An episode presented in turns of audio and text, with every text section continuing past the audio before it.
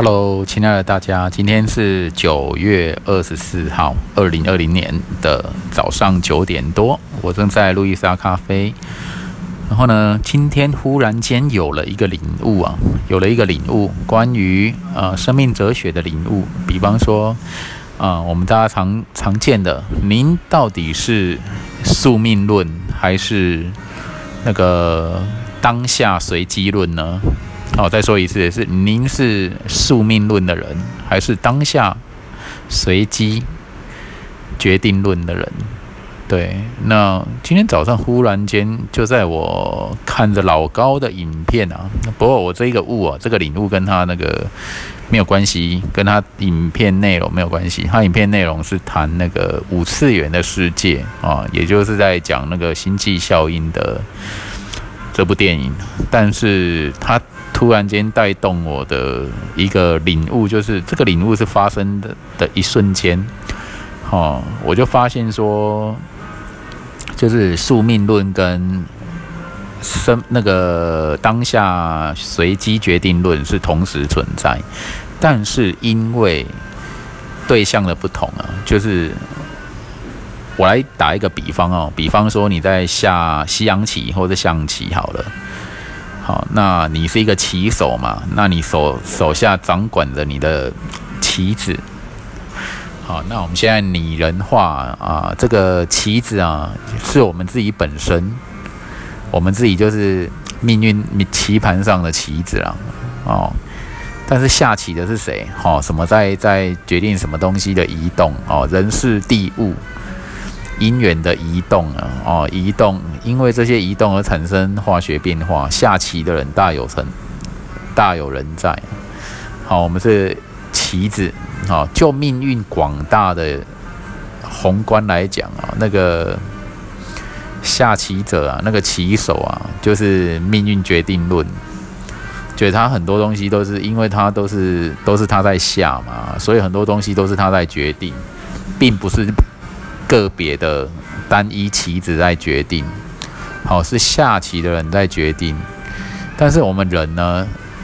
但是我们如果是身为棋子的我们呢？哦，关于宿命论呢，就是不适合由我们讲，但是下棋的那个人呢，就很很适合讲。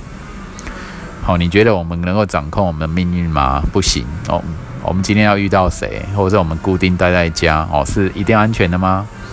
好，我们要遇到谁，要赚多少钱，要就是任何事情的成功失败怎么样，我们都可以掌控吗？不行，我们只能棋子人掌控，棋子的自由意志人掌控，说他要移动到哪边，对不对？但是每我们我们每天呢都要发挥我们的全部的力量。哦，尽其可能的啦。哦，比方说我们趋吉避凶嘛，就是我们希望有一个正面跟好的一种行动后的结果。那我们就是只能发挥我们自己现有的资源哦，我们所拥有的能力跟开发我们自己的潜能哦，或是把握我们的因缘哦，去做一些什么样的创造。但是我们就是。没办法掌握每一个环节嘛，哈，再厉害的人都是一样的，无法说知道任何事情的方方面面。但是下棋者就不一样，下棋者一目了然，哈，哦，呃，就是棋子在哪边，然后对方又有什么棋子什么的，好，那以宿命论来讲，就很值得这位下棋的棋手来讲啊，就很多东西都是固定的。很多东西都了然于于他的眼界，不脱不脱离这个棋手的眼界，对，他就很适合讲这个命运是就是宿命宿命论这个部分的，一切都是决定的。但是身为棋手呢，就因为你都看不到啊，你你在看你。的范围也只有说你前几步路哦，你能够走的路数，前几步路，旁边几步路，什么敌手是谁，你只能看你眼前的。我们永远都只能看到眼前，根本看不到背后那个巨大的宏观。好，但是我们对于宿命论呢，就是可以有这个认知，就是我相信宿命论哦，因为就是纵观全局的的那一只眼啊，哈。都看到，那这些东西都固定好的，安排。所以，因为他知道哈，因为棋手下棋的人知道，棋子不知道，好，所以棋子不适合讲那个宿命论，说哦，已经纵观全局，什么都知道了，不适合讲，因为明显的与他自身的视野、能量跟资源不符不符嘛，这些东西都不是每一个棋子自己能够决定的，对，就是个别的棋子能够决定的有限。但是呢，下棋的那个棋手哦，就都看得很清楚，就就很无限，因为都是他在排的啊。好，什么棋子要往哪边走，什么要往哪边走，对，就是这样子。这个宿命论就是从这一个位置啊，这个位置就对了。但是不适合由由棋子去讲，棋子只能相信，对我相信宿命论，但是我也需要把握这个当下决定论。哦，当下我我们有这个义务跟责任呢，好好的发挥自己的的能力。这个在多年前呐，应该好多好多年前，七八年前有有人问过这个问题。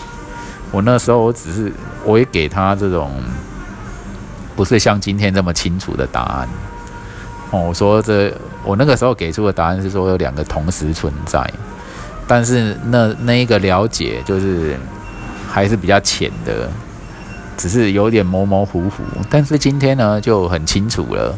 哦，原来是这样哦，因为那个不知名的哦，你说上帝也好，你说什么神啊也罢，他们都清清楚楚，就是宿命论，这决一切都决定好。